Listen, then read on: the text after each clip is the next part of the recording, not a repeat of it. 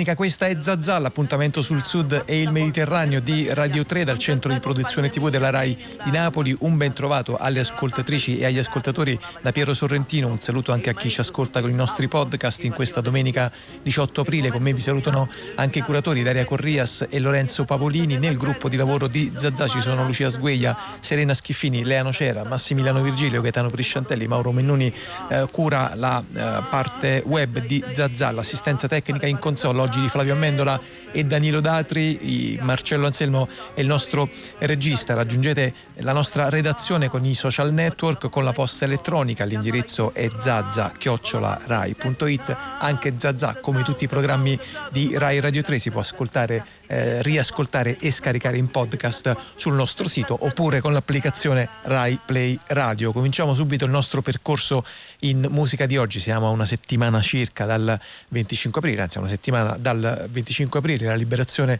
eh, d'Italia. Cominciamo con un brano musicale che ci porta un po' in quel eh, clima, in quella temperia, in quel torno d'anni così centrale nel nostro, nella nostra storia. Un brano eh, che si intitola, ma anche piuttosto noto, insomma, il 18 eh, aprile, che è dedicato al 18 aprile. Vi ricordate quel 18 aprile? così è il, è il titolo di questa canzone, che è dedicata alla data appunto del 18 aprile 1948, le eh, prime elezioni dell'Italia repubblicana, la vittoria della democrazia cristiana, il fronte popolare di sinistra che esce eh, sconfitto dalle urne. È un brano che è diventato famoso in una versione cantata da una eh, ex mondina che fece parte del nuovo canzoniere italiano che si chiama Giovanna eh, Daffini. Noi lo ascoltiamo in una eh, cover versione di una eh, formazione bolognese, loro sono nati a Bentivoglio intorno al 1987, un gruppo punk rock, loro sono i Disciplinata. Vi ricordate quel 18 aprile?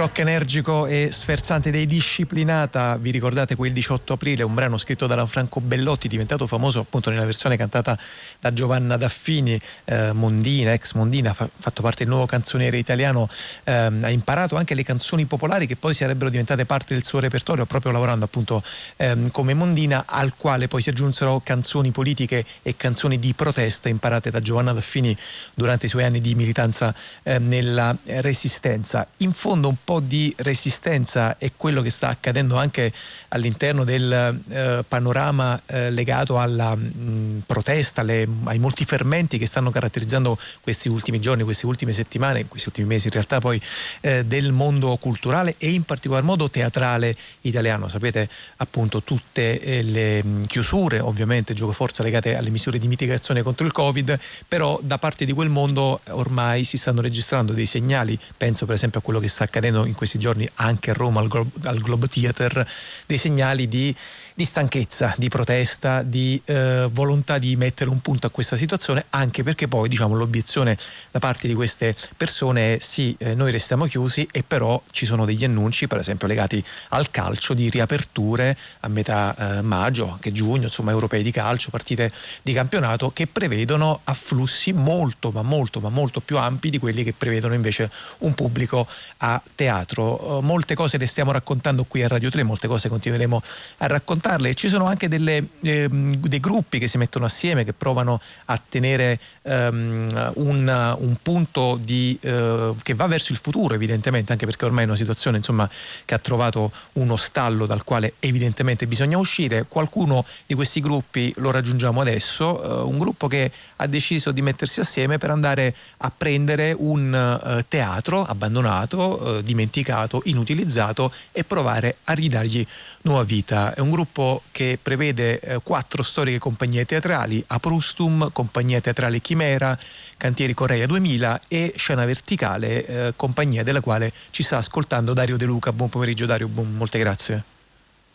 Eh, buon pomeriggio a voi, buon pomeriggio a tutti. Allora, Scena Verticale è una compagnia ampiamente nota alle ascoltatrici e agli ascoltatori di Radio 3, nasce nel 1992 eh, in Calabria, a Castrovillari in particolare, per opera appunto di Saverio La Ruina con Dario De Luca che sono i direttori artistici del gruppo. Nel 2001 poi si aggiunge anche Settimio Pisano che ne cura l'aspetto organizzativo, una compagnia che organizza un bellissimo festival che è Primavera dei teatri e che ha deciso appunto di mettersi assieme per fare cosa Dario De Luca? Avete deciso di ehm, prendere un teatro di Castrovillari e, e farci che cosa?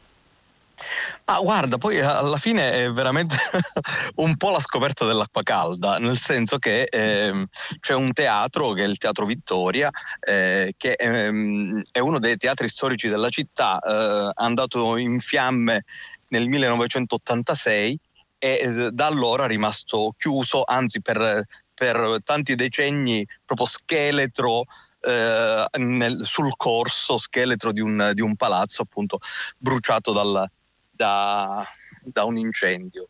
E poi partiti, è partito un progetto di ristrutturazione quindi è ripartita la ristrutturazione. Adesso il teatro è, è pronto. E, ehm, noi come, come festival ehm, tre anni fa, quattro anni fa, nel 2017 facemmo una provocazione chiedendo al, a, all'allora mani, uh, amministrazione di aprirlo e utilizzarlo per il festival anche così nudo, solamente con le pareti, eh, cioè finito esternamente ma nudo all'interno. Una provocazione che ehm, il, eh, l'amministrazione accettò eh, anche per provare a riaprire il dibattito all'interno della, della nostra comunità sul teatro. Da allora eh, sono arrivate altre economie il teatro adesso è finito.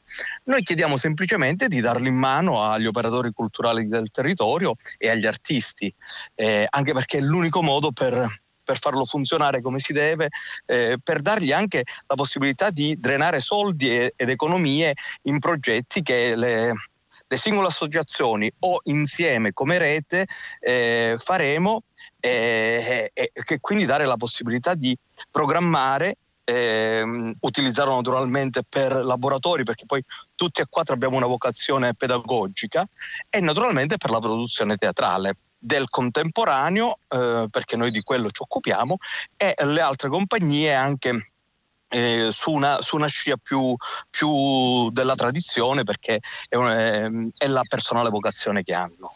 Ecco De Luca, voi siete andati dalle mm, autorità comunali, dalle, ehm, insomma, dalle istituzioni eh, con le quali dovete evidentemente necessariamente interloquire a presentare questo progetto, da parte loro che risposta c'è stata? Eh, eh, in questo momento c'è ascolto, eh, ci ascolto, per cui eh, niente, noi siamo fiduciosi che la cosa possa, possa avvenire. Eh, tra l'altro noi appunto, come dicevi poc'anzi, noi siamo a Castrovillari dal 92, sì. quindi è una militanza lunghissima, è una voglia di resistenza eh, caparbia, mh, fortemente voluta sia a livello artistico e poi con la costruzione e l'invenzione del festival nel 99 eh, abbiamo, abbiamo, sempre eh, creduto nella possibilità che un, un, una cittadina di provincia nel sud Italia a, a, all'estrema periferia del, dell'impero culturale italiano potesse diventare un faro per, eh, rispetto a noi, rispetto al teatro, rispetto al contemporaneo, eh, all'arte teatrale contemporanea. Per cui adesso la possibilità di gestire uno spazio mi sembra, eh, mi permetto di dire anche doveroso, ma appunto mm, la, l'amministrazione eh, ci guarda con un, con un occhio molto attento perché perché sa che eh, insomma, si può fidare anche delle, delle, compagini che si sono messe in rete.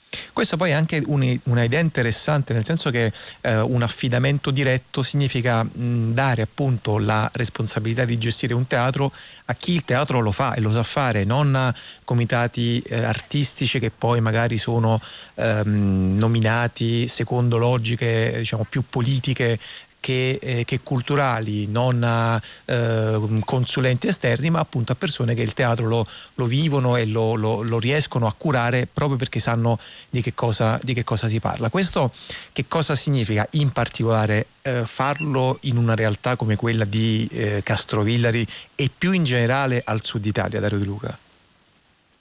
Ma guarda, è, è, è, naturalmente sempre una grandissima scommessa. Ehm, noi dalla, dalla, nostra abbiamo una, degli anni di lavoro eh, lunghi, eh, insomma noi lunghissimi, le altre tre compagnie che appunto sono Teatro della Chimera, Aprustum e Corea 2000, anche loro hanno una bellissima eh, identità e, riconoscibilità alle spalle, che significa non solo una riconoscibilità artistica e un'esperienza artistica, e quindi rapporti anche con il teatro nazionale e internazionale, ma anche la, la capacità di progettare, progettare a livello europeo, a, a, livello ministeriale, a livello regionale. Questo ci dà eh, l'esperienza eh, fatta negli anni, ci dà la possibilità di eh, drenare finanziamenti in, in, una comunità che naturalmente eh, soffre, eh, le casse comunali soffrono di, di, di economie ridotte e che eh, vengono utilizzate per la cultura sempre in maniera molto più risicata. Ehm, questo è uno dei problemi che forse era, era più forte nel, nel, sud Italia, oggi mh, purtroppo è una cosa che che a macchia di leopardo si è, si è, eh, si è, si è un po' evoluta in tutte le regioni d'Italia.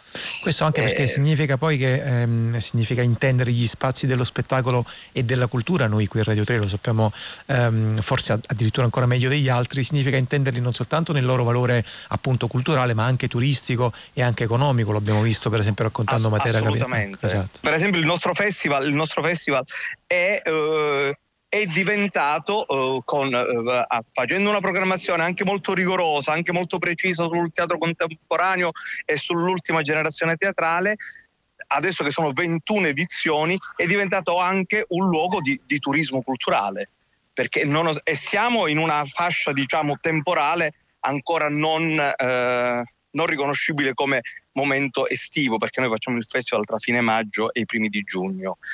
Ehm, e non è un caso, non è un caso che la regione eh, fa l'avviso pubblico sui, sugli eventi sui grandi eventi regionali con i soldi del turismo. Mm. Quindi c'è sempre un abbinamento più, più, sempre più stretto tra cultura e turismo. Sì, questo è fondamentale, appunto è davvero, ehm, sembra un po' anche difficile doverlo tornare a ripetere a quelli che, e non sono neanche pochi, eh, non hanno capito questo messaggio appunto invece così ormai plastico nella sua, nella sua evidenza e ancora più forte, soprattutto appunto in questo torno d'anni, d'anni di mesi, in questi 13 e passa mesi di, di pandemia. Dario De Luca, molte grazie, grazie per essere stato con noi, abbiamo raccontato ehm, questo, questa idea di eh, quattro compagnie teatrali, Scena Verticale, Aprustum, Compagnia Teatrale Chimera e Coreia 2000 che si sono unite per dare eh, vita al Teatro Vittoria, appunto eh, bruciato in un incendio e, e, e, rimasto a Castrovillari inutilizzato. Questo ci porta anche a raccontare le molte cose che stanno accadendo nel mondo teatrale eh, italiano qui a Radio 3, ma insomma speriamo che almeno sulle, con le notizie sulle riaperture prossime avventure qualcosa si sta eh, cominciando a, a muovere. Grazie a Dario De Luca per essere stato con noi. Noi intanto adesso apriamo una eh, lunga, larga pagina di Zazà che sostanzialmente coprirà quasi tutta la nostra puntata nella quale parleremo di eh, migrazioni, di movimenti, di spostamenti di persone da un luogo all'altro del mondo. Lo faremo toccando vari aspetti, varie forme, varie eh, realtà e facciamo introdurre questa eh, lunga pagina della nostra puntata da un brano eh, che è sostanzialmente il punto di vista dei vichinghi. Adesso verrebbe da parafrasare un po' quel romanzo di Giampaolo Rugarli, il punto di vista del mostro, invece questo è il punto di vista dei vichinghi, è un brano eh, di apertura di un eh, disco fondamentale eh, che è stato eh, il terzo album in studio dei Led Zeppelin, eh, è rimasto in classifica eh, per ehm, molti, molti, mesi a partire appunto dal, dall'uscita, si è classificato al sedicesimo posto della classifica di Billboard, il brano naturalmente a cui sto facendo riferimento è Immigrant Song.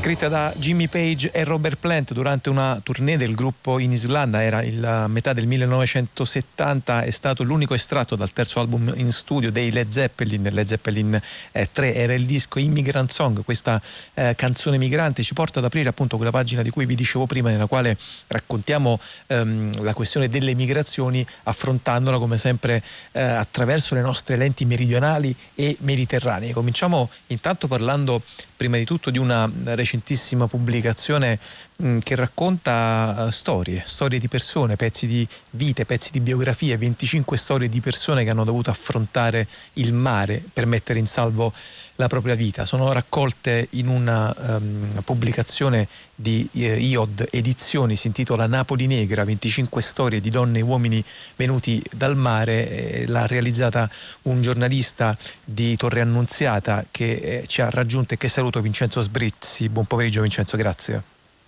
Salve a tutti, grazie a voi.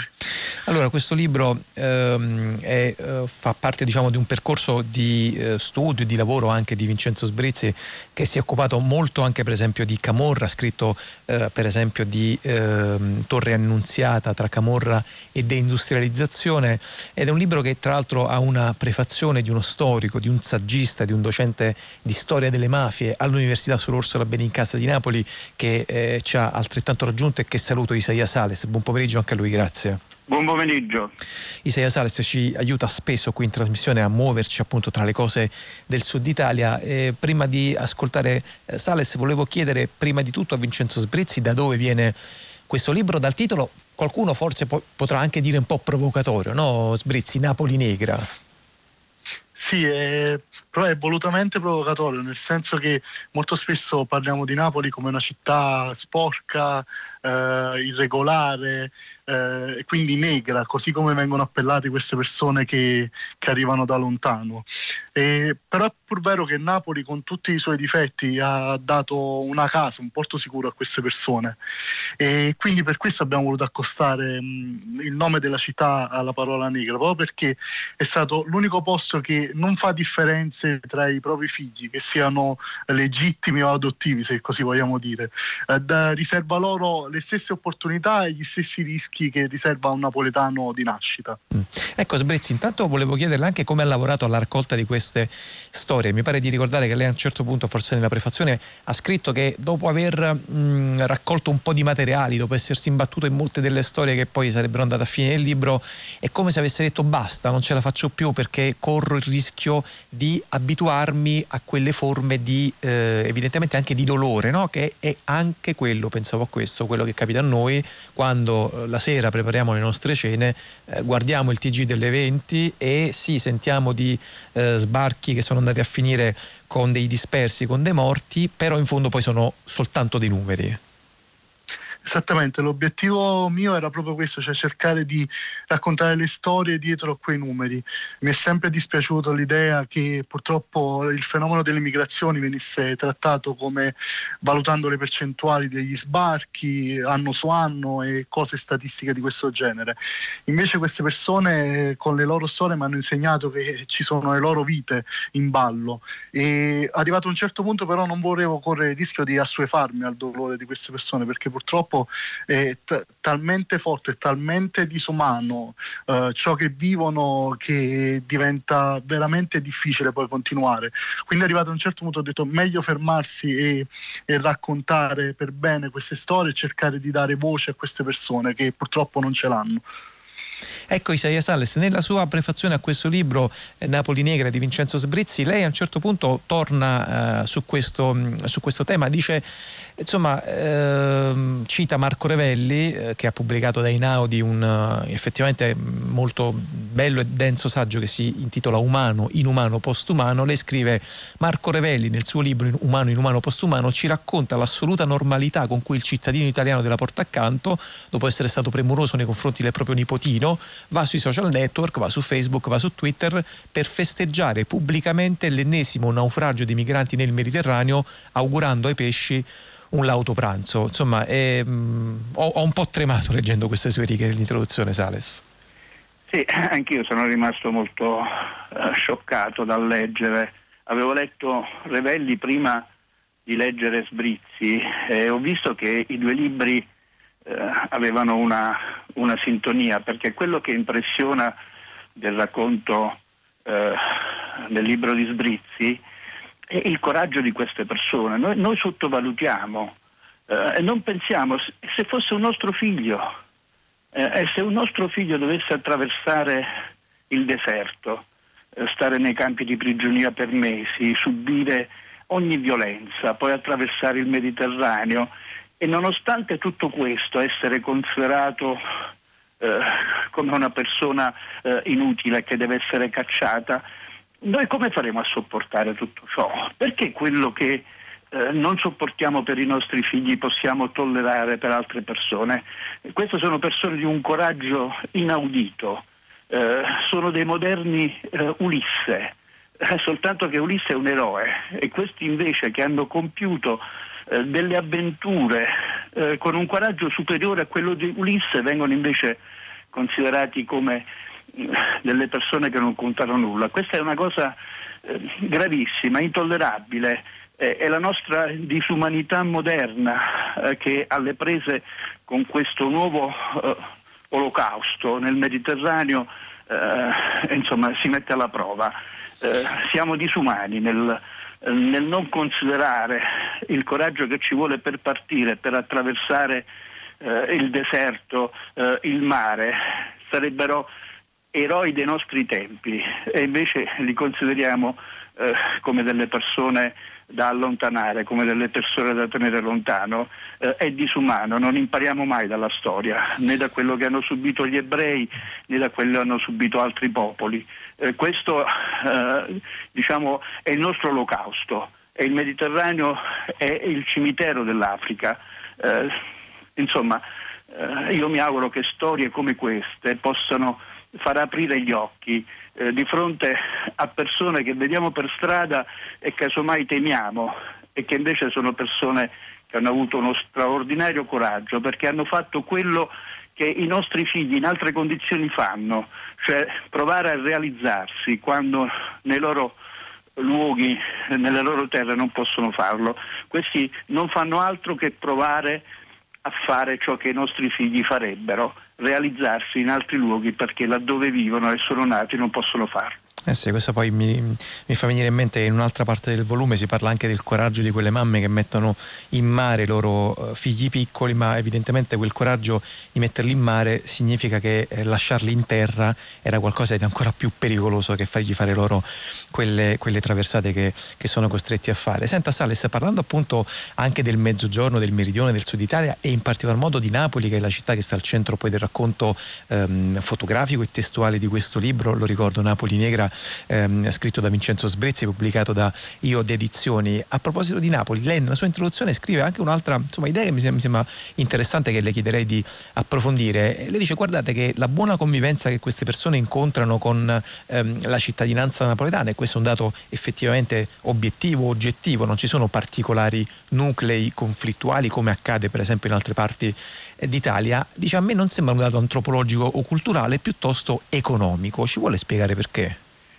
Eh, sì, è quello che avviene eh, altra, in un'altra scala anche in altre condizioni. In fondo noi ospitiamo eh, immigrati eh, che sono funzionali ai nostri bisogni, cioè ci sono attività che in Italia non si fanno più e che possiamo svolgere da altri, eh, nelle fabbriche, nei campi. A Napoli, nei quartieri, nei quartieri del centro storico soprattutto, questi immigrati che eh, arrivano certo sono trattati in maniera diversa che in altre parti perché Napoli è abituata alla sofferenza e all'integrazione, ma poi ci sono anche episodi di, di intolleranza che vanno segnalati, ma loro svolgono anche una funzione importante nell'economia del vicolo, in quell'economia di sopravvivenza, eh, in quegli scambi eh, di lavori precari che sono fondamentali nelle attività della nostra città. E, insomma, loro sostituiscono sottoproletariato eh, che un tempo eh, viveva al centro della città che oggi è più spostata nella periferia. In ogni caso è un'integrazione eh, economica nel tessuto della nostra realtà e a livelli più bassi rispetto ad altre realtà del nord perché mentre lì comunque svolgono lavori o in fabbrica o nei campi, qui li svolgono nel commercio, nel piccolo commercio. Quindi loro fanno parte a pieno titolo della realtà dell'economia precaria e informale della città di Napoli. Ecco Vincenzo Sbrizzi, su questo eh, tema che ci stava adesso mh, eh, raccontando Isaia Sales, nella sua raccolta di storie ehm, in che cosa si è, si è, imbattuto, cioè che rischi corrono per esempio queste persone che lei ha incontrato, come li accoglie la città, perché è evidente, appunto ce lo stava dicendo anche Isaia Sales, che un migrante che arriva a Napoli, nonostante tutto, nonostante quelle forme di apertura, di accoglienza, trova comunque una città complessa, difficile, stratificata? Il primo, il primo problema che i migranti si trovano ad affrontare è la burocrazia. Eh, nel senso che vengono da stati che non hanno nulla di uno Stato moderno e eh, riuscire a dimostrare poi una volta arrivati in Italia quella che era la loro condizione e quindi ottenere eh, un permesso di soggiorno è veramente difficile. In più eh, ci vuole molto tempo passano mesi per ottenere solamente il primo appuntamento in questura davanti alla commissione e poi altri mesi per ottenere il risultato. Quindi eh, queste persone vengono veramente tenute in stand by. La fortuna di vivere a Napoli è che quell'economia informale di cui parlava il professore prima eh, riesce in qualche modo a, a, a sorreggerli, comunque loro riescono a a sopravvivere in questi mesi di stand-by. Il rischio però è che possono anche finire comunque nelle maglie della criminalità organizzata che comunque in qualche modo ha uh, sempre le antenne eh, drizzate per cercare di trovare uh, nuovi, nuova ma- manodopera e corrono diciamo, il rischio che giustamente correvano prima chi abitava il centro storico di, Namo- di Napoli, quel sottoproletariato che, che citava il professore prima. Ecco Isaia Sales, questo rischio di finire nelle maglie della criminalità organizzata, non, non credo ci sia persona ehm, più adatta di lei alla quale porre questa domanda, è effettivamente presente? Quanto è presente? Oppure anche lì diciamo, ci sono un po' nostre, dei nostri automatismi, dei nostri pregiudizi che ci portano a credere che sì, necessariamente un migrante eh, finirà con l'andare per strada e finirà col fare qualcosa di illecito e di illegale. Cioè quanto effettivamente è concreto questo rischio, in particolar modo in una città come Napoli? Ma nella città come Napoli il problema della violenza è nostra e degli autoctoni, eh, dei delinquenti e criminali napoletani eh, non c'è nessuna eh, prova che il problema, anzi al contrario, che il problema dell'ordine pubblico eh, è dovuto agli immigrati eh, e al peso degli immigrati. Napoli smentisce clamorosamente, clamorosamente il fatto che gli immigrati siano portatori di delinquenza, di crimine di attività eh, gravi. Certo, avviene che quando non hai una possibilità di integrarti pienamente con lavori eh, formali, con lavori veri, con lavori legali, tu possa sopravvivere attraverso attività eh, illegali e spesso attività fuori dalla legge, ma che quello sia un esercito di riserva che la criminalità uh, potrebbe utilizzare eh, e quindi rappresentare un problema dell'ordine pubblico a Napoli, questo non è vero perché l'esercito di riserva a Napoli del crimine è fatto di napoletani. Quindi a Napoli non c'è nessuna urgenza, nessuna emergenza crimine eh, dovuta a, all'immigrazione. In altri territori della nostra regione ciò è vero, ci possono essere anche singole attività ma eh, dire che l'immigrazione a Napoli è fonte del crimine no, potrebbe diventarlo, sì, ma non in questa fase storica nella quale il crimine è alimentato da eh, persone nate a Napoli, vissute a Napoli, nei quartieri di Napoli nella periferia di Napoli. Senta Isaia Sales, questo libro di Vincenzo Sbrizzi compare in una collana ehm, che si intitola Cronisti Scalzi, eh, che è ispirata alla memoria di Giancarlo Siani, tra l'altro appunto oltre a ospitare eh, gli scritti di Giancarlo Siani. Che lezione secondo lei si può imparare dal metodo Siani, sia dal punto di vista giornalistico, che è quello che le compete di meno, ma anche dal punto di vista diciamo dello studioso, di chi ehm, segue appunto determinate piste, di chi va a raccontare certe dinamiche criminali? Criminali a, a, distanza di tempo, che cosa possiamo ancora e dobbiamo prendere dalla lezione di Siani, secondo lei?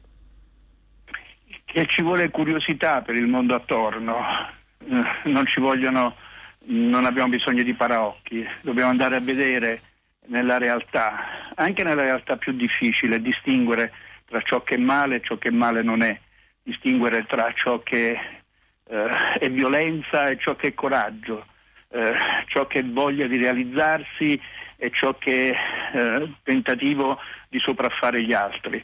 Quindi da questo punto di vista la casa editrice ha fatto molto bene a dedicare questa collana a Siani, a permettere dei giovani come Sbrizzi di manifestare il loro talento, la loro capacità di scrittura, perché Brizzi scrive molto bene e questo libro è bello perché le storie sono belle, ma sono anche raccontate con passione e trasporto e con umanità. E credo che di questo abbiamo bisogno. Eh sì, questo elemento dell'umanità che ci consegna adesso in uh, conclusione di questa conversazione Isaia Sales mi pare davvero centrale, umanità anche nel raccontare, nell'imbattersi nelle storie di queste persone, nel farle anche in qualche modo proprie per poterle poi restituire a chi le, le legge, le ascolta o le, le, vede. Molte grazie allora a Vincenzo Sbrizzi e a Isaia Sales, rispettivamente autore e eh, introduttore, prefatore di questo volume Napoli Negra, 25 storie di donne e uomini venuti dal mare, pubblicato dalle edizioni eh, IOD che appunto ospita ehm, storie di persone che eh, hanno provato nella loro vita a migliorare la propria condizione. Eh, storie che spesso noi associamo anche a situazioni eh, puramente cronachistiche, puramente emergenziali, le leggiamo appunto nei quotidiani al mattino e, poi passiamo subito ad altro, dimenticando, forse trascurando il fatto che invece quelle dinamiche affondano le loro radici molto più in là nel tempo, molto più indietro nel tempo. Ci sembra questo il caso, per esempio, abbastanza emblematico eh, della, ehm, ce ne andiamo adesso in Sicilia, dalla Campania, da Napoli ce ne andiamo in Sicilia, della comunità di Mazzara eh, del Vallo di origine tunisina o comunque italo-tunisina. Stiamo parlando appunto di persone che sono state di recente anche al centro di fatti di cronaca, eh, vengono utilizzati per esempio come mediatori eh, da parte della, marina, nelle interlocuzioni con la marina tunisina, lavorano sui pescherecci siciliani, appunto sono stati anche ehm, rapiti assieme ad altre persone di altre nazionalità ehm, in una ehm, angosciante recente pagina di cronaca, però quella comunità affonda appunto le sue radici molto indietro nel tempo, a quella eh, fonte vogliamo andare adesso con l'aiuto di uno storico delle migrazioni, eh, ricercatore presso il Consiglio nazionale delle ricerche dal 2011, Istituto di Studi società, sulle società del Mediterraneo, che ci ha raggiunto al telefono e che saluto. Michele Colucci, buon pomeriggio, grazie. Buon pomeriggio, salve a tutti.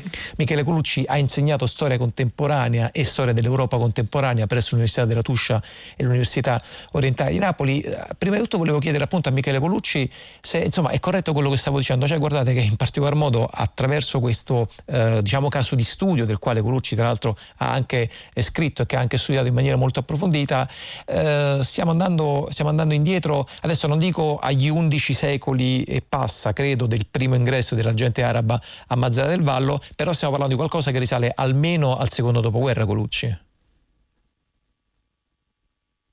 Sì, sì, sì, sicuramente diciamo che eh, la rinascita di un flusso migratorio significativo tra eh, la Tunisia e la Sicilia occidentale è databile alla seconda metà degli anni 60 del Novecento, quindi insomma eh, ormai più di 50 anni fa. E, ehm, mh, si tratta di un flusso eh, legato a una precisa destinazione lavorativa, quindi eh, a un flusso che eh, ha origine da un, eh, un reclutamento. Siamo nella seconda metà degli anni 60, siamo dentro uno scenario in cui eh, l'Italia inizia a essere eh, meta di eh, immigrazioni straniere eh, dall'estero prevalentemente per ragioni di lavoro. Qualcosa di simile a ciò che succede nella Sicilia eh, occidentale avviene eh, nell'Italia del nord-est, avviene in Friuli Venezia Giulia con i primi flussi di lavoratori e lavoratrici da quella che era all'epoca la federazione eh, Jugoslavia, quindi siamo diciamo, dentro uno scenario di grandi, eh, di grandi trasformazioni, di grandi cambiamenti. Eh, Mazzara del Vallo è uno dei più grandi porti pescherecci del Mediterraneo, ha una flotta importante, ha ancora oggi una flotta molto importante e in quella stagione, nella seconda metà degli anni 60, come altri porti dell'Italia meridionale, viveva una crisi eh, dal punto di vista occupazionale, ma non tanto diciamo, una crisi eh, per un'eccessiva disoccupazione quanto per la difficoltà di eh, avviare al lavoro eh, marittimo eh, lavoratori ehm, e quindi la necessità di estendere il bacino di eh, reclutamento. C'erano eh, insomma, delle, dei legami storici fra Sicilia eh, e Tunisia, soprattutto tra il mondo commerciale e imprenditoriale, e quindi si rivolgono eh, alla Tunisia, agli armatori, eh, per eh, far arrivare persone soprattutto dalla, dalla, costa, dove sono persone già esperte per fare questo, questo tipo di, di lavoro. Eh, sappiamo che iniziano ad arrivare tra il 1967 e il 1968 e quella che doveva essere comunque una diciamo breve toppa per coprire eh, un buco, una carenza di manodopera, in realtà molto velocemente si trasforma in una importantissima corrente migratoria eh, che porta poi eh, allo sviluppo anche eh, nel giro di pochi anni ben oltre il settore peschereccio di una presenza tunisina prima eh, soltanto in provincia di Trapani, poi in tutta la Sicilia attiva anche eh, nei settori dell'agricoltura, nel settore eh, edilizio e che quindi insomma trasforma un po' anche lo scenario migratorio mediterraneo. Ecco, questa è una storia oggi importante da ricordare anche perché insomma si eh, inserisce in un periodo storico in cui solitamente eh, anche gli studi insomma, sull'Italia contemporanea sono dominati da, eh, da altre eh, centralità, insomma, da altri eh, paradigmi. Mm, ecco, a proposito di quello che ci stava dicendo prima Michele Colucci, a proposito anche dei flussi e degli scenari migratori, ehm, voglio ricordare questi dati che mi sembrano piuttosto significativi, cioè che gli anni di cui stiamo parlando, in particolar modo eh, il decennio tra il 1961 e il 1971, ehm, è ricordato eh, dai Mazzaresi in particolare per l'esodo di quasi 5.000 persone su un totale di 37.000 abitanti dell'epoca eh, che appunto si spostarono in massa verso le città settentrionali in cerca di lavoro e già allora anche lì insomma davvero si sfonda una porta aperta, si evidenziava lo squilibrio economico tra l'Italia del Nord e l'Italia del Sud, evidentemente in, quel, in quello spazio si andò a inserire quel, quell'afflusso di eh, tunisini che andarono verso Mazzara. Sì, eh, diciamo che insomma, il caso italiano è un caso sull'inizio, sulle radici dell'immigrazione straniera molto interessante da analizzare perché eh, è evidente già in questo periodo come convivono eh, in Italia negli stessi territori emigrazione e immigrazione, perché c'è una questione relativa anche alla particolare segmentazione, la chiamano i sociologi del mercato del lavoro.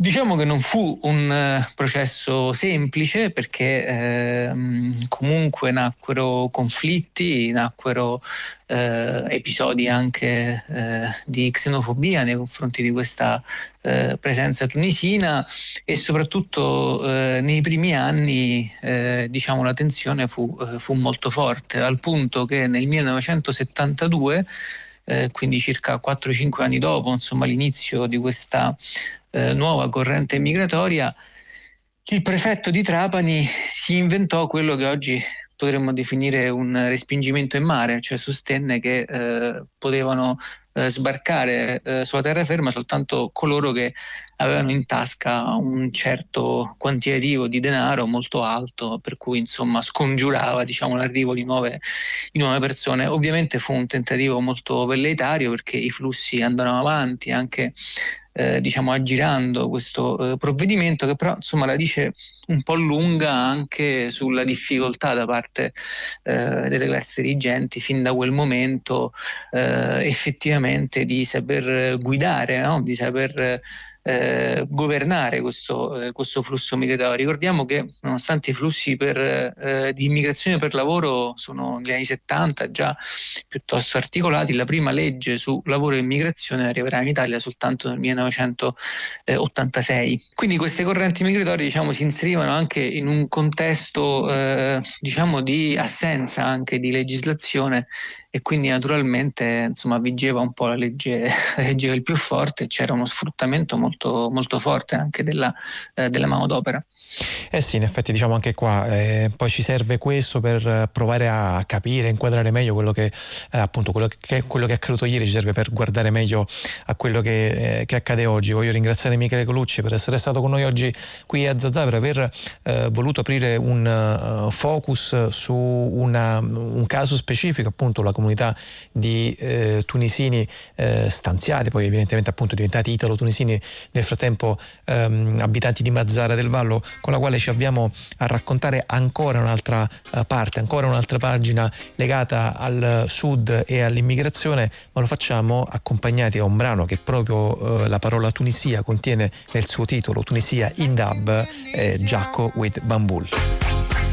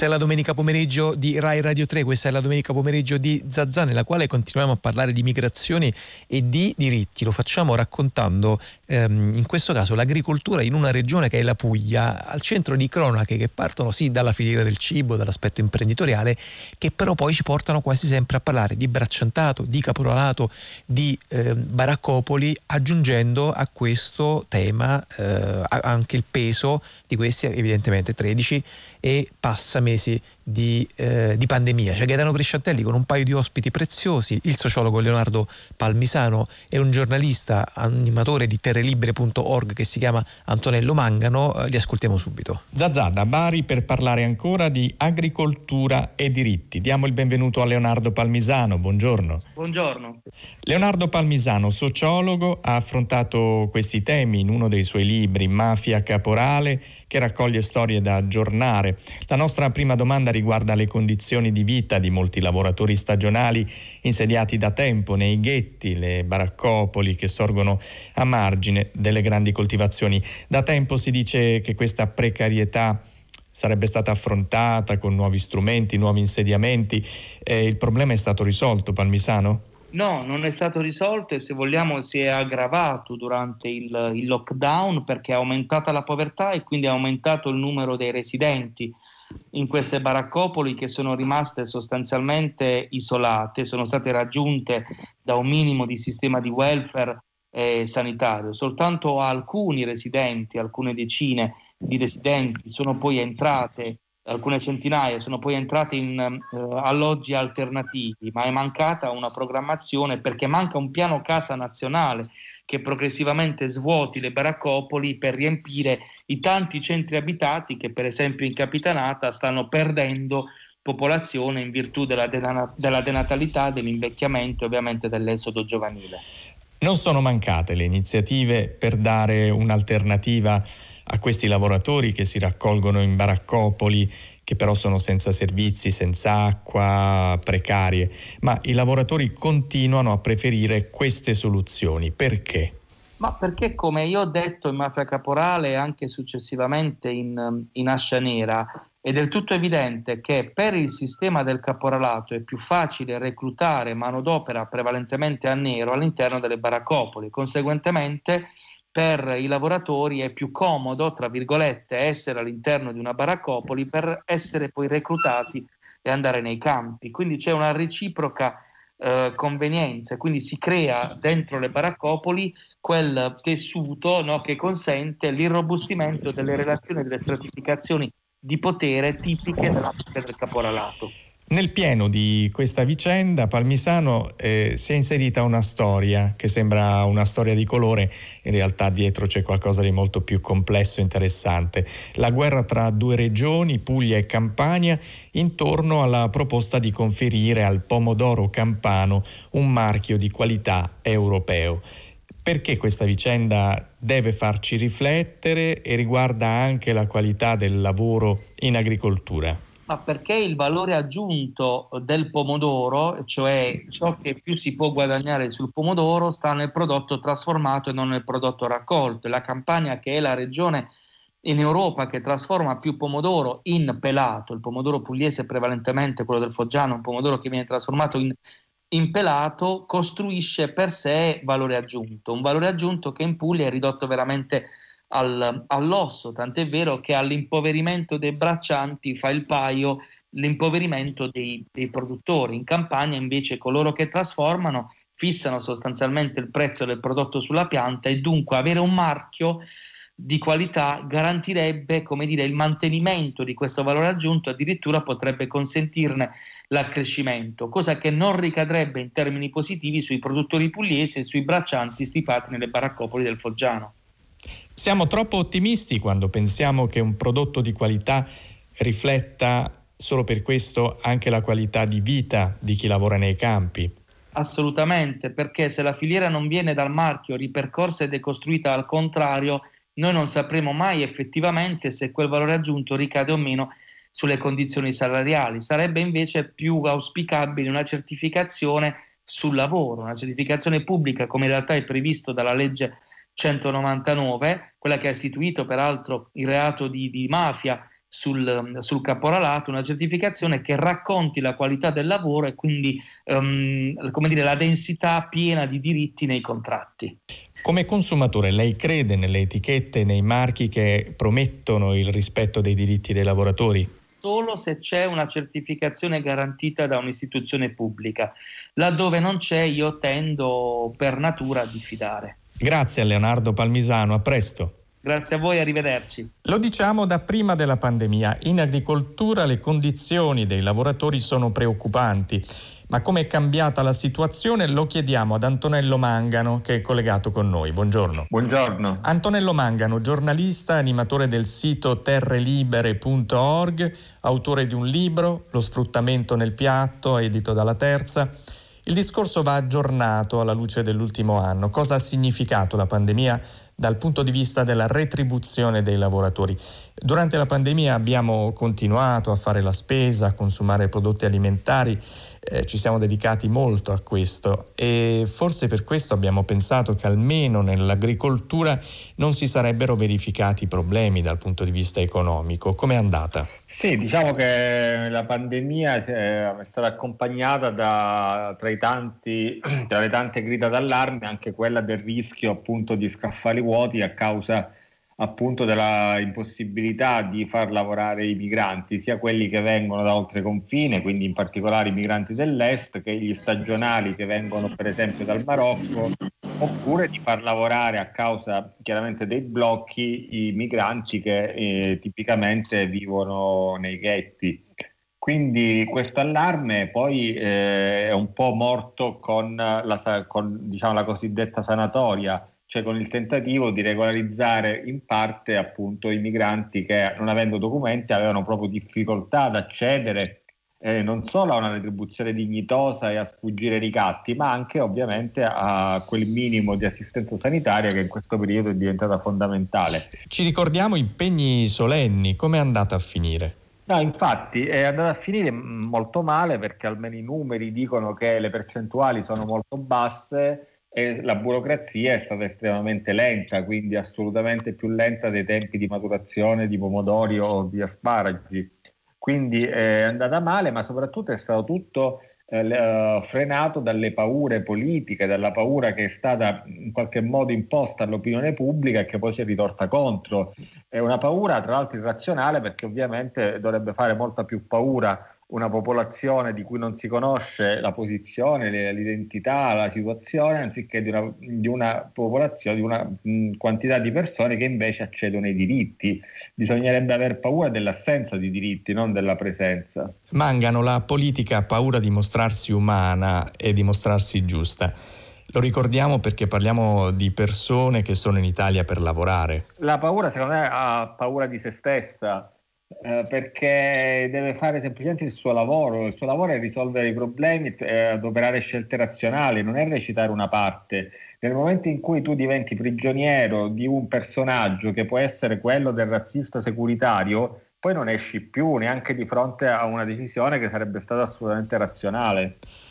Lei ha coniato l'espressione gabbia di carta, una gabbia fatta di documenti che ci sono oppure documenti che non ci sono, una prigione fatta di burocrazia che non aiuta. Sì, ma io girando nei ghetti ho potuto osservare che il 99% delle persone che stanno lì non lo fanno perché sono africani o perché uh, c'è un problema legato alle migrazioni lo fanno perché hanno difficoltà di accesso ai documenti. Il lavoro in, in, determinate raccolte come quella del pomodoro e la permanenza in un ghetto è esclusivamente legata all'impossibilità di accedere ai documenti e diritti a una vita normale. Quindi è in qualche modo una decisione che viene presa a monte. Negare il diritto d'asilo, negare la possibilità di accedere a un permesso di soggiorno produce ghetti. Questo ormai è un dato evidente, quindi un po' appunto una gabbia di carta perché è legata alla possibilità di accedere appunto a un pezzo di carta che però è fondamentale nella vita di chi è arrivato in Italia eh, con eh, sbarchi o comunque in condizioni precarie.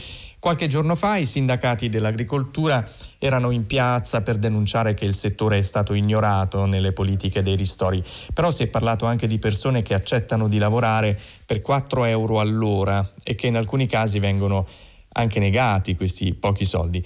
Questa crisi di cui si parla, Mangano, è reale?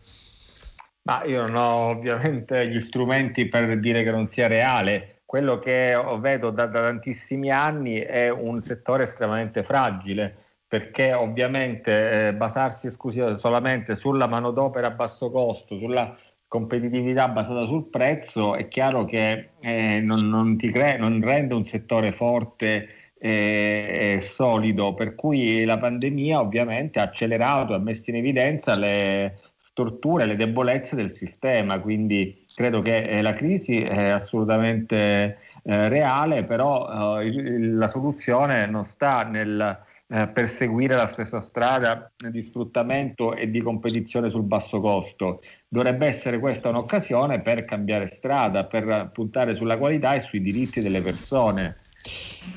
Noi continueremo a fare la cronaca di quello che accade nei campi, grazie anche a chi se ne occupa tutti i giorni come Antonello Mangano, di cui conosciamo il libro eh, Lo sfruttamento nel piatto e che continueremo a seguire nel sito terrelibere.org. Grazie. Grazie a voi. È tutto da Bari per Zazzalini a Napoli. E queste erano le voci di Leonardo Palmisano, Antonello Mangano al microfono di Gaetano eh, Presciantelli con i quali abbiamo voluto eh, disegnare eh, un po' aggiornando quello che sta accadendo in Puglia eh, rispetto ai temi appunto del caporalato, del bracciantato, dello sfruttamento dei lavoratori migranti. Eh, per non chiudere questa lunga pagina di Zazza, tra pochi minuti ce ne andremo invece in Sardegna, a Cagliari, per raccontarvi altre eh, esperienze e altre storie, ma prima ascoltiamo eh, queste due artiste in una reinterpretazione, come ascolterete, molto personale, molto particolare di una eh, canzone eh, di una delle star, anzi della star in assoluto del reggae mondiale, Bob Marley, eh, War.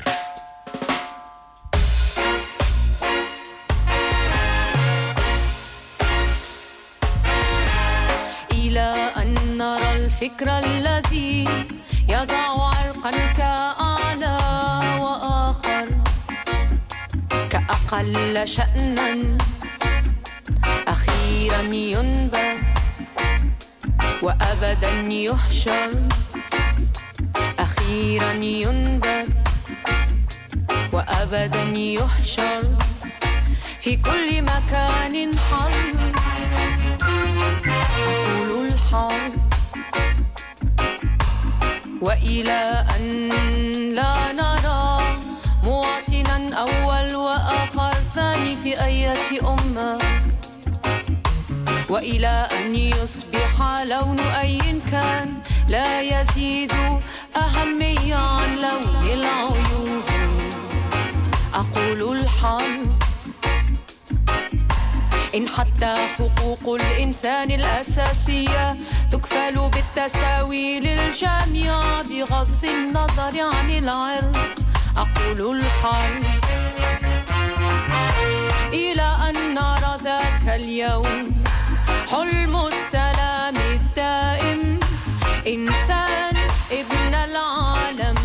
وسيادة الأخلاق الدولية. سيظل وهما خاطفا ينشد. أبدا يدرك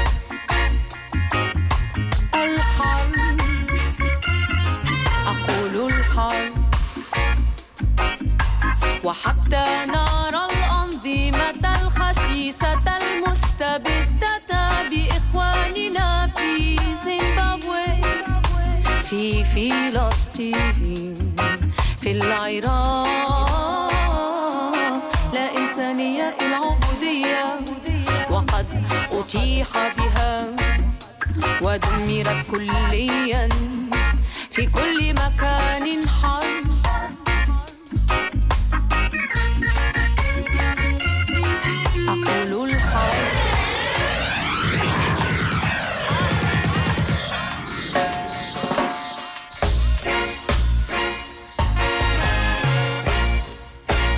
Un Bob Marley in arabo in questa war reinterpretata da Neis Tu e Lickle May che eh, ci consente di portare avanti il nostro racconto di oggi sulle migrazioni con due casi che vengono dalla Sardegna. Li ascoltiamo andando immediatamente nella nostra sede di Cagliari dove c'è Serena Schiffini alla quale passo la linea.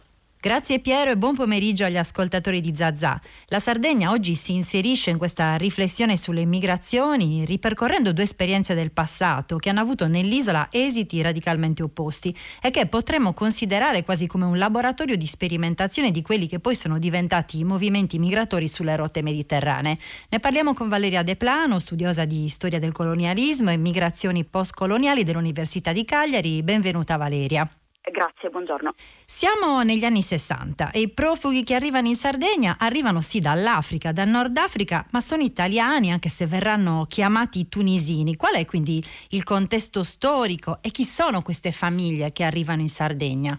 Sono eh, famiglie che sono arrivate in Nord Africa, in particolare in Tunisia, dalla seconda metà dell'Ottocento all'inizio del Novecento, quindi sono famiglie che si sono spostate da vari posti d'Italia, in particolare dalla Sicilia, seguendo delle, delle, rotte dettate dalla vicinanza geografica, dall'opportunità lavorativa, al contrario rispetto a quelle che conosciamo, e eh, che però eh, dopo la fine della seconda guerra mondiale e l'inizio della decolonizzazione, la Tunisia era una mh, eh, colonia francese, eh, sono costretti dalle circostanze, dal fatto che l'indipendenza della Tunisia porta all'esproprio delle terre di cui eh, erano proprietarie queste persone, li costringe a cercare altri posti in cui, in cui, spostarsi e la Sardegna sembra un'opportunità in quell'occasione. Ecco, la Sardegna è un'opportunità intanto perché è un'isola insomma, considerata già a spopolamento e, e, poi perché c'è anche l'ente per la trasformazione fondiaria agraria in Sardegna che vuole approfittare di,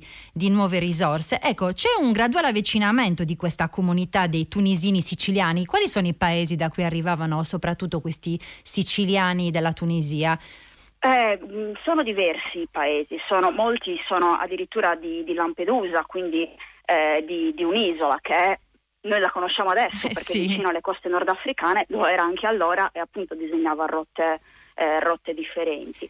La Sardegna è appunto un'opportunità perché la Sardegna eh, del secondo dopoguerra, già dagli anni 50, è oggetto di progetti di trasformazione territoriale, quindi i territori vengono appoderati, vengono resi disponibili, vengono, iniziano a essere trasformati per essere coltivabili, ma molti non sono assegnati alla fine degli anni 50, all'inizio degli anni 60 o non hanno dato i frutti che dovevano dare. Questa comunità di siciliani, tra l'altro molto unita da quello che emerge dalle, dalle, ricerche che ha fatto Valeria De Plano, è una comunità che tra l'altro si sa proporre, perché se è vero che l'ETFAST cerca gente, è anche vero che loro sanno spendere bene la loro specializzazione, quello che oggi noi chiamiamo il know-how. Su cosa puntano? Esatto, loro si propongono proprio come eh, esperti viticoltori e eh, esperti nella coltivazione degli agrumeti, che sono due destinazioni che all'ETFAS sembrano ideali per i terreni, i terreni, sardi e infatti avranno anche successo soprattutto la viticoltura, soprattutto eh, a Castiadas e, e, anche nella zona di Santa Margherita nel primo periodo ehm, diventano zone eh, dedicate a questo tipo di coltivazione mentre prima assolutamente non era eh, non era una delle destinazioni economiche diciamo, di queste aree. Stiamo parlando di migrazione in, in, questa puntata di Zazà e questa è una migrazione diciamo particolare, diciamo eh, quasi appunto l'ho detto sperimentale. Qual è stata la reazione dei sardi anche rispetto a quelli che comunque erano italiani ma ripeto venivano chiamati come i tunisini e che tra l'altro, aspetto molto interessante, portarono come manodopera invece tunisini a lavorare nei campi, quindi comunque hanno alimentato una migrazione eh, mediterranea anche loro. Sì, assolutamente. Eh, le reazioni non sono state inizialmente molto favorevoli ehm, perché comunque stiamo parlando di un contesto in cui il lavoro è un bene prezioso, quindi un po' eh, queste assegnazioni sono state vissute ehm, come una, una, privazione di terreni a altri, altri assegnatari, eh, però ehm, diciamo che col tempo le due comunità ovviamente si sono, sono andate avvicinandosi, poi le storie degli uomini e delle donne sono sempre meno rigide di come gli schemi mentali iniziali potrebbero far, eh, far pensare. Eh, sì, poi ehm, alcune delle persone che sono arrivate siciliani di Tunisia, che sono arrivate in Sardegna, quando avevano bisogno di forza lavoro eh, temporanea, la chiamavano eh, prendendola da dove conoscevano anche le, le persone. E tra l'altro utilizzavano l'arabo nei campi, una roba che immagino abbia sconcertato gli agricoltori sardi dei paraggi. Insomma, era, è stato un processo veramente di, di, di integrazione da tutti i punti di vista. Eh, immagino, immagino, di sì, sì, questa cosa mi è stata raccontata, che gli uomini di queste famiglie per comunicare con, questa, con queste altre persone parlavano, parlavano l'arabo. Loro parlavano un italiano che era molto più vicino al dialetto siciliano che al, all'italiano standard e al sardo, quindi sì, c'è sicuramente un eh, una situazione di incontri e di scambi. Ecco, Valeria De Plano che tra l'altro ha presentato questo studio sui, sui profughi tunisini arrivati in Sardegna, che ricordiamo erano appunto siciliani, ha, ha, presentato questo studio in un libro di cui vi ho parlato qualche tempo fa, Migrazioni, colonie agricole, città di fondazione in Sardegna, edito da Franco Angeli. E, anche nel 2019 ha intervistato quelli che sono i discendenti di, di questi coloni, di questi, eh, appunto di questi tunisini tunisini italiani. Cosa possiamo concludere rispetto a questa esperienza, eh, anche confrontandola con quello che succede oggi, con le migrazioni di oggi? Cosa ci può dire? Eh, ci può dire molte cose. La prima cosa è eh, la naturalità della mobilità in generale e nel contesto mediterraneo in particolare. Eh, il Mediterraneo è stato attraversato nei secoli, si dice, nei, nei millenni, ma anche negli anni più recenti, eh, da flussi migratori che l'hanno percorso in vari sensi e l'hanno reso un crogiuolo. Sembra una banalità, però di fatto anche scendendo, eh, studiando casi molto, molto particolari come questo, emerge il Mediterraneo e la Sardegna nel, nel, nello specifico in questo caso come territorio di contaminazioni e di incontri. Allora, speriamo che questa sia una storia che serva comunque sempre anche d'esempio. Io ringrazio Valeria De Plano, studiosa di migrazioni postcoloniali dell'Università di Cagliari. Grazie per questa chiacchierata. Grazie a te. C'è un altro caso, un'altra storia di flussi migratori che aveva accennato all'inizio del, di questo collegamento, una migrazione interna in Sardegna che rispetto a quella dei coloni tunisini siciliani non ha avuto invece un esito positivo. A questa storia che è poco conosciuta ha dedicato uno studio eh, recente Erika Luciano, storica contemporanea, che è in collegamento telefonico. Buon pomeriggio Erika. Buon pomeriggio a voi. Erika, siamo alla fine della seconda guerra mondiale e in Sardegna dal Ministero del Lavoro arriva all'alto commissario, il generale Pinna, la richiesta di appoderamento di 500 famiglie abruzzesi. Chi sono? Cosa sta succedendo? Allora sì, diciamo che questa è una vicenda piuttosto curiosa nella quale sono incappata quasi per caso e che si nasce e, e, muore nel giro di pochissimi mesi, siamo proprio nel 1947 e sì, come dicevi tu, il Ministero del Lavoro sostanzialmente scrive all'alto commissario Pietro Pinna e all'ufficio regionale del lavoro chiedendo se ci fosse la possibilità di appoderare, quindi di inviare nella, in Sardegna 500 famiglie abruzzesi eh, provenienti dal paese di, di Campotosto che erano rimaste senza sede, senza casa, senza terra. Per un esproprio. Esatto, proprio per un esproprio erano stati espropriati dei, dei loro beni per eh, la costruzione di un grande bacino idroelettrico. Quello che è interessante in questo momento, la Sardegna come tutto il resto d'Italia è provata dalla, dalla, guerra, quindi la situazione economica è difficilissima, è che rispetto a altre colonizzazioni contemporanee che sono avvenute nell'isola e che sono riuscite tra mille difficoltà, per i campotostari non, non viene trovato spazio, anzi ci sono reazioni, come diceva lei, in tempi molto veloci di opposizione totale, quasi si fa cartello. Sì, perché eh, sono quelli più o meno gli stessi anni appunto di altri flussi riusciti come può essere quello Giuliano Dalmata per esempio. In questo caso invece eh, questo, queste famiglie vengono, insomma questa proposta viene rifiutata subito perché noi abbiamo il secondo documento proprio del, del, sempre del marzo del 47 in cui eh, l'ispettorato compartimentale agrario della Sardegna risponde già negativamente anche se in maniera diciamo un pochino moderata nel senso che viene detto al Ministero. Guardate al momento non ci sono dei territori adatti all'insediamento di queste famiglie, solo terreni incolti o comunque non sufficientemente utilizzabili, però quasi come se volesse un po' indorare la pillola dicono potenzialmente se in un futuro dovessero essere eh, come dire bonificati ci sarebbero dei territori utilizzabili, però ehm, insomma Grazie, io ringrazio Erika Luciano, storica contemporanea, per averci testimoniato questo caso di migrazioni. Ringrazio ancora anche Valeria De Plano per eh, l'assistenza alla parte tecnica Gennaro Mastantronio dalla Sardegna. Un saluto da Serena Schiffini. Due casi di migrazione in Sardegna, uno riuscito, quello dei siciliani eh, di Tunisia specializzati in agricoltura che arrivano nella zona di Santa Margherita, l'abbiamo ascoltato nelle parole di Valeria De Plano, l'altro fallito, un caso quasi sconosciuto di un tentativo di migrazione interna di 500 famiglie abruzzesi nel racconto di Erika Luciano, intervistate entrambe da Serena Schiffini della nostra sede di Cagliari, che ci porta a aggiungere un altro tassello, in questo caso musicale, al nostro discorso sulle migrazioni eh, di oggi oggi ascoltando un brano di un uh, abbastanza misterioso collettivo francese. Eh, nasce dall'unione eh, di Sir James e King Johnny, appunto le menti che si c'erano dietro questo ensemble, ehm, che è come se nascesse da una specie di mescolamento di, di chitarre fiati levale, di bassi un po' dub, anche di molti campionamenti cinematografici. Eh, questo brano che ascoltiamo è molto esemplificativo appunto della produzione eh, del Hunter Loop, così si chiama questo duo, ascoltiamo La Bonheur.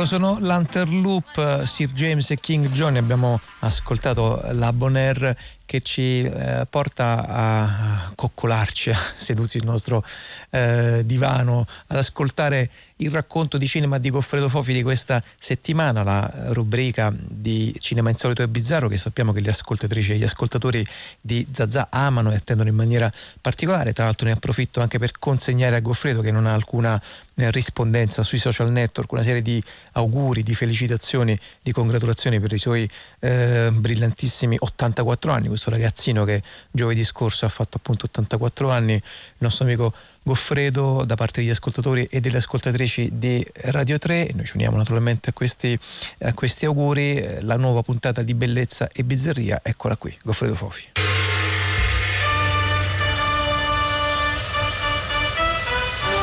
L'evaso di Pierre Granier de Fer.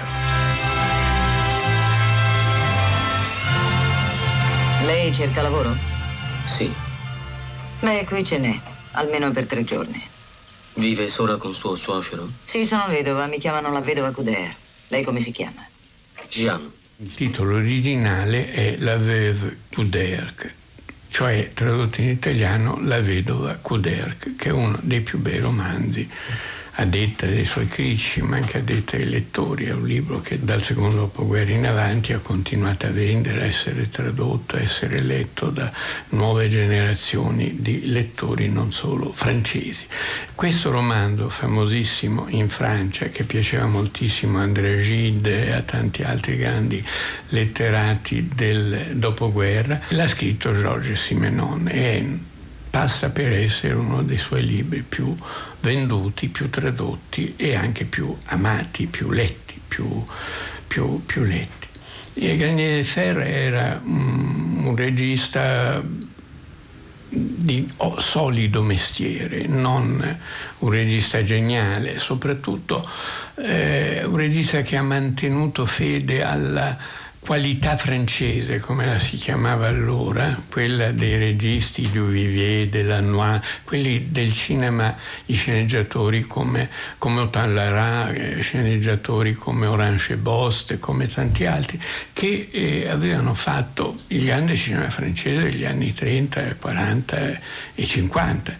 È un cinema di tradizione un cinema che sa raccontare molto bene, che sa far partecipare in modo intelligente lo spettatore alle vicende narrate, alle psicologie dei personaggi, un cinema che sa spiegare e sa nello stesso tempo evocare, creare atmosfere, creare personaggi, creare psicologia, un cinema dal punto di vista eh, come dire, della tecnica del racconto, un cinema tra i migliori insieme a quello hollywoodiano, insieme a quello italiano degli anni del dopoguerra, insomma un cinema mh, di grandissimo livello professionale, ma non solo professionale. Garnier de Fer ha fatto altri film, ne ha fatti ben quattro, nell'insieme tratti da Simenon, era un affezionato di Simenon, era un divulgatore a suo modo di Simenon, non un interprete, anche se si concedeva delle libertà, aveva un suo potere perché i suoi film incassavano anche molto bene e, e per esempio nella vedova Couder si permette delle libertà. Il romanzo è molto più crudele del film. Il film ha una spinta, come dire, sentimentale, psicologica, una spinta affettiva nei confronti dei due protagonisti, dei personaggi di questa storia, che c'è nel romanzo, ma nel romanzo è trattata con più crudeltà la vedova è meno buona di come Simon Signore la presenta nel film di Granier de Fer. E anche Alain Delon, giovane attore, allora eh, come dire, aveva fatto Rocco e i suoi fratelli, aveva fatto Il Gattopardo, aveva fatto L'Eclisse con Antonioni, era un attore internazionale, molto giovane, ancora molto eh, bello, attraente a suo modo, secondo un certo criterio di bellezza molto francese. Il suo rivale era Belmondo, che era esattamente l'opposto, il bruttone simpatico, mentre Delon in fondo era il bello antipatico, mm. anche se continuava a fare personaggi molto romantici. Quando chiesero ad Antonioni perché nell'Eclisse aveva voluto Delon, la cui immagine in Italia era quella di Rocco e, i suoi fratelli, l'angelico Rocco del film di Visconti, Antonioni disse perché nella realtà è un gran figlio di puttana, è antipaticissimo, è un uomo crudelissimo, io volevo tirar fuori questo aspetto qui che invece Visconti aveva un po' travisato e, e corretto, diciamo così. Vuoi bene la vedova Couder? Perché me lo chiedi? È cattiva. Non è vero. Sembra cattiva. A 14 anni sono arrivata qui a fare la serva. Il padre mi ha sverginato e il figlio mi ha messo incinta. Tutto per niente perché il bambino è nato morto. Mi è toccato curare la madre fino a quando è morta. Poi quell'ubriacone di mio marito finché sono diventata la vedova. La vedova Couder cosa racconta? Racconta di un giovane che su uno sgangherato, una sgangherata corriera dalle parti di Lione, di Digione o nel, della, nel centro della Francia, nel centro-sud, zona agricola, piatta, eh, abitata da contadini un po' gretti non braccianti come era magari nel sud dell'Italia, eh, che essendo proletari, come dire, non piccoli proprietari, avevano una mentalità diversa da quella del piccolo proprietario così attaccato alla roba, no? come diceva il grande Verga. Il Massolo Gesualdo. Bene, su questa sgangherata corriera si incontrano questa donna di mezza età che torna da, dal mercato, dal paese, carica di di cose e, un giovane ehm, che ha l'andelon con i baffettini e comunque lei finisce per farsi aiutare a trasportare tutti questi pesi che ha oltre una chiusa, le chiuse quei ponti levatoi che si alzano e si abbassano per far passare le chiatte. La vedova Couder che abita in una casa lì, vicino c'è la casa della cognata col marito, avidi che vorrebbero la casa che lei ovviamente essendo la vedova ha ereditato, ereditato dal marito e che si contendono il vecchio eh, di casa, il padre del marito della vedova. E, lo, se lo strappano l'una con l'altra. La vedova racconterà a Landelon, a questo giovane che si ferma nella sua fattoria per fare dei lavori e che è chiaramente in fuga da qualcosa, non si sa bene da cosa. È uno con l'aria del parigino, non con l'aria del provinciale. Diciamo, Landelon peraltro era perfetto da questo punto di vista. Insomma, c'è un intreccio amoroso tra i due, eh, c'è eh, questa lite continua con eh, la famiglia vicina che si rubano tra di loro il vecchio che vuole stare con la vedova eh, di, di, suo figlio e che è colui che l'ha violentata quando era andata a lavorare come lavorante in quella, in quella casa.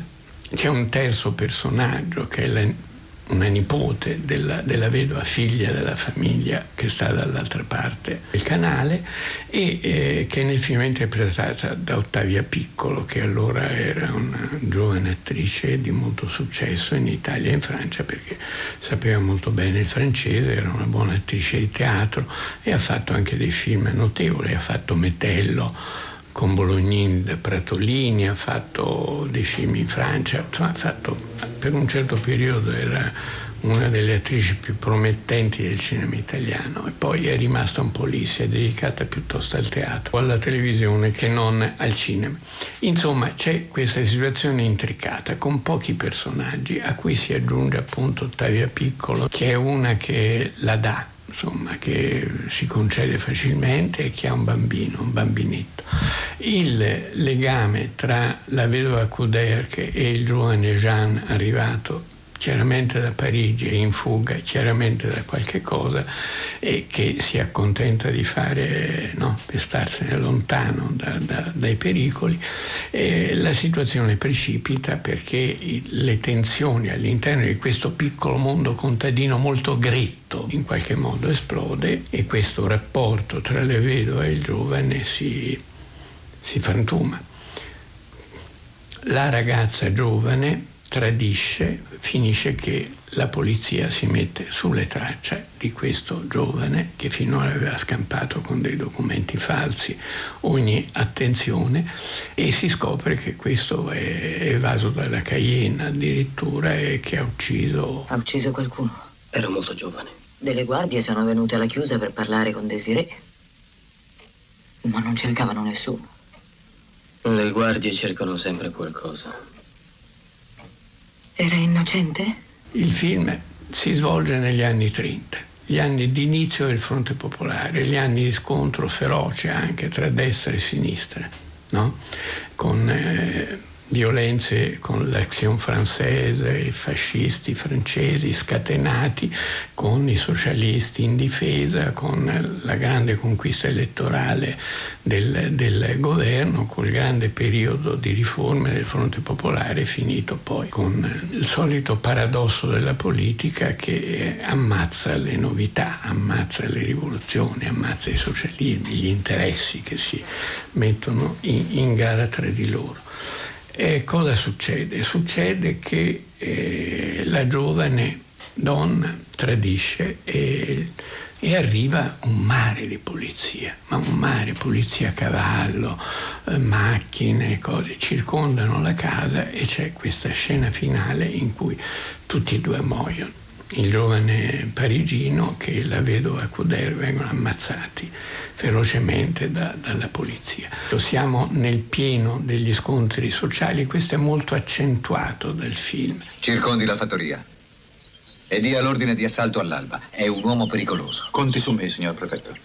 Ma lei, che sono quelle auto là dietro? Gente da Parigi? Chi li ha avvisati? Vada a vedere, signor prefetto. Se è la sûreté lasci fare, ma se sono le croci di ferro faccia sgomberare. Signori, signori. Colonnello della riserva Luc de Mortemont ha i suoi ordini, signor commissario. Io e i miei uomini siamo a sua disposizione. Sentite, signori. Cacciare la marmaglia dalla Francia è un dovere di tutti i francesi, ebreo o jugoslavo. No, signori, né l'uno né l'altro. Vi ringrazio, ma la legge è legge e non può essere trasgredita. Bisogna andarci piano. Ammazza per uno nulla e spara molto bene. Scappa! Ci sono guardie dappertutto! Vestiti!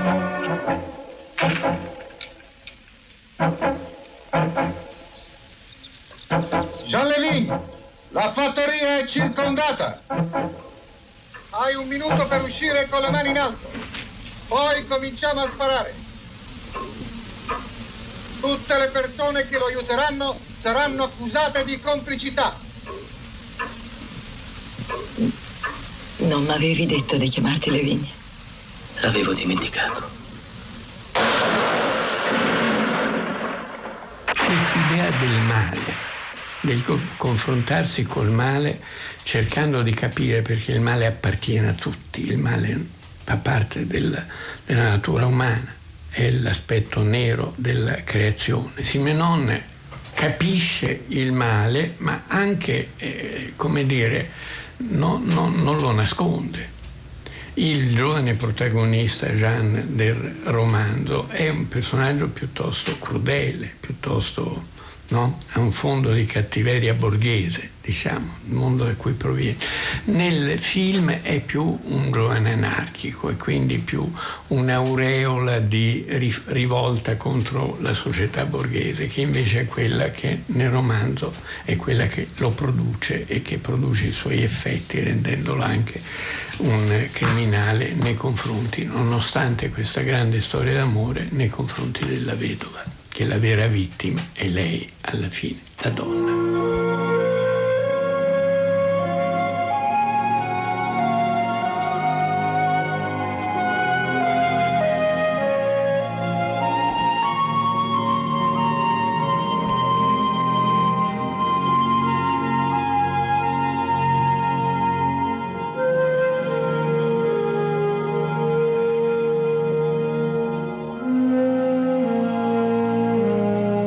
Era Bellezza e Bizzarria, un film del 1971, L'Evaso, eh, diretto da Pierre Granier de Fer, tratto da un romanzo di Georges Simenon, La vedova Kuderk, eh, Granier grande divulgatore ma non interprete di Simenon, ci ricordava Goffredo Fofi in questa puntata di Bellezza e Bizzarria, come al solito raccolta da Anna Antonelli, montata da Marcello Anselmo, puntata che potete come sempre scaricare e riascoltare sia in streaming che in podcast sul nostro sito, sul sito di Radio 3, oltre che con l'applicazione Rai Play Radio. Ascoltiamo l'ultimo tassello del nostro percorso in musica di oggi, ascoltiamo una, ehm, anche in questo caso una band, una formazione reggae e dub che vengono dalla Turchia, da Istanbul in particolare, la voce è di Gokce Burak Mokukchu, il brano è Come Again, loro sono You Can Kus Yok.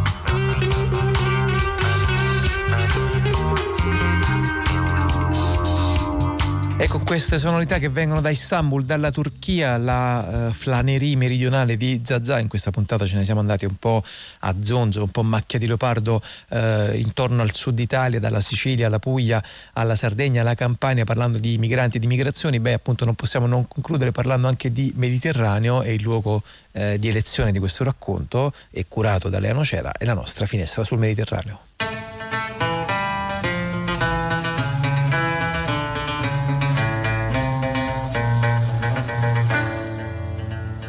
Buon pomeriggio e ben ritrovati alla nostra finestra sul Mediterraneo.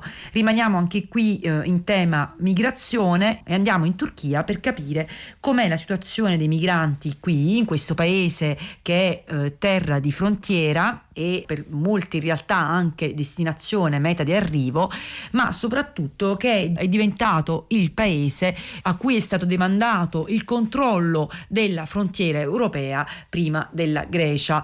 Sono trascorsi infatti giusto cinque anni da quando è stato siglato l'accordo con l'Unione Europea che ha come obiettivo quello di fermare la migrazione irregolare dalla Turchia verso l'Unione.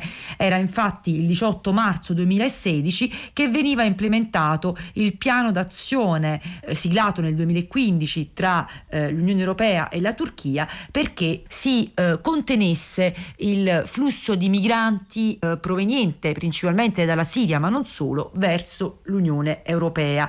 Il conflitto in Siria era già in corso da cinque anni quando fu firmato l'accordo, centinaia di migliaia di siriani erano stati già costretti a lasciare le proprie case o comunque lo sarebbero stati di lì a breve. Oggi in Turchia risiedono oltre 3 milioni e 600 mila siriani, secondo le stime ufficiali, anche se eh, si ritiene che il numero effettivo possa girarsi attorno ai 4 milioni. Eh, di questi solo una percentuale in realtà molto molto bassa, pari all'1,6%, risiede nei campi, nei campi organizzati, quelli strutturati, supportati dalle eh, eh organizzazioni governative e anche umanitarie. Il eh, restante eh, numero invece vive sparso in, sparsi in diverse città della Turchia, ovviamente in numero maggiore nella megalopoli di Istanbul, Istanbul e nelle grandi città come Ankara, la capitale, o a Izmir, ma anche in altre città. I siriani godono in Turchia di una eh, protezione eh, temporanea, è una, prote- una protezione eh, temporanea che però sta, eh, si sta protraendo nel tempo e che in realtà, eh, pur essendo apparsa come una soluzione di respiro per alle famiglie siriane eh, che erano arrivate in Turchia, in realtà comporta numerose limitazioni eh, per lo spostamento all'interno del paese, per esempio è vietato eh, muoversi dal luogo eh, eh, di residenza accertata, ci sono numerosissime limitazioni per quanto riguarda il lavoro, per cui ad oggi, eh, come succede anche per altri migranti in Turchia, i siriani riempiono soprattutto le ampie fette di mercato, eh, di mercato nero e condizioni ovviamente spesso molto eh, pericolose, molto critiche, eh, dettate dal precariato eh, e anche eh, che eh, fette di mercato che vedono coinvolti anche eh, eh, minori, bambini. Sono stati denunciati molti casi eh, di bambini eh, costretti a lavorare, ci sono anche situazioni molto drammatiche che eh, solo di recente pochissimi giornalisti e fotografi stanno provando a denunciare pubblicamente, cioè di bambini e bambine siriane anche di 4, 5, 6 anni che vengono oh, costretti da alcune bande bande a eh, elemosinare per strada nelle, nelle grandi città, tutto questo anche nelle condizioni attuali della pandemia che ha raggiunto in Turchia delle vette molto gravi e molto alte. L'accordo siglato tra la Turchia e l'Unione Europea prevedeva il finanziamento alla Turchia di 6 miliardi di euro per implementare delle misure di eh, contenimento e di accoglienza eh, dei migranti. Questi 6 miliardi, 3 miliardi eh, sarebbero provenuti sostenuti dall'Unione Europea, 3 miliardi dai, altri 3 miliardi dagli Stati eh, membri. Questi soldi, questi finanziamenti sono arrivati in diverse tranche al Paese e solo di, molto di recente è stata decisa anche un'estensione del supporto finanziario alla Turchia fino alla fine del 2021 per sostenere eh, ulteriormente programmi umanitari, soprattutto nel campo della, eh, sanitario, nel campo dell'istruzione e nel campo della sicurezza. Questo uh, accordo in realtà uh, si è rivelato essere anche un'arma molto pericolosa, uh, utilizzata, impiegata in, nell'ambito delle relazioni di politica estera tra la Turchia e l'Unione Europea. Abbiamo assistito lo scorso anno, proprio un anno fa, il dramma che si, si svolgeva alla frontiera tra la Grecia e la Turchia, quando, quando ci fu una falsa dichiarazione improvvida su un'apertura della frontiera frontiera eh, turco-greca che invece servì solamente per, servì solamente per fare pressioni sulla frontiera greca eh, in un periodo in cui le relazioni tra la Grecia e la Turchia erano e sono piuttosto critiche, ma anche per fare pressioni sull'Unione Europea. Del resto si è visto anche molto di recente come la questione del controllo della migrazione che eh, Ankara assicura serva per trattare con l'Unione Europea, a prescindere anche dai moniti che vengono fatti sull'attuale situazione in Turchia dovuta al mancato rispetto dei diritti umani e della libertà di espressione. La situazione per i migranti eh, in Turchia è una situazione molto complicata, molto difficile oggi perché il paese sta attraversando una crisi sociale ed economica violentissima che eh, è stata ulteriormente aggravata da dalla pandemia, per cui dal punto di vista economico già le difficoltà legate alle normative perché i migranti trovino lavoro sono enormi, ma contemporaneamente si sta eh, amplificando anche un diffuso sentimento eh, xenofobo e razzista. Ovviamente però questa presenza migrante così cospicua nel paese però fa anche sì che ci siano delle esperienze positive e voglio ricordare appunto appunto alcune associazioni che lavorano non solo a Istanbul ma anche per esempio in una città di confine dove oramai la presenza siriana è schiacciante, cioè la città di Gaziantep, ci sono diversi progetti di eh, collaborazione tra la popolazione turca e la popolazione siriana, così come eh, ci sono degli aspetti positivi che si stanno registrando come ad esempio la percentuale eh, più alta di eh, ragazze siriane della nuova generazione che si sono iscritte a scuola nei licei, che frequentano l'università in Turchia e quindi è una situazione molto eterogenea, una situazione eterogenea anche perché i numeri sono molto alti. Tuttavia è chiaro che il sistema che è stato implementato attraverso l'accordo è un sistema che non crea una possibilità di emancipazione in qualche modo da una struttura eh, molto rigida eh, e eh, molto contenitiva della, della, migrazione in Turchia e eh, soprattutto non aiuta a stemperare un clima di eh, violenza nei confronti eh, dei migranti, degli stranieri che si trovano nel paese. Ma è chiaro che bisogna rimanere molto vigili, soprattutto all'interno di un contesto in cui la società è resa molto fragile da dalla eh, crisi economica, dalla crisi politica e dalla crisi pandemica. Con questo vi saluto e vi do appuntamento alla prossima. E allora molte grazie a Lea Nocera, questa era la finestra sul Mediterraneo con la quale concludiamo questa puntata di Zazà di oggi. Eh, grazie per essere state e stati in nostra compagnia. Con me vi saluta tutto il nostro gruppo di eh, lavoro, Marcello Anselmo in regia, l'assistenza tecnica in console oggi di Flavio Amendola e Danilo Datri e poi Lucia Sgueia, Serena Schiffini, Lea Nocera, Massimiliano Virgilio, Gaetano Prisciantelli e Mauro Mennuni. Restate su Rai Radio 3 per ascoltare le notizie del giornale radio delle 16.45 in arrivo, poi c'è domenica in concerto.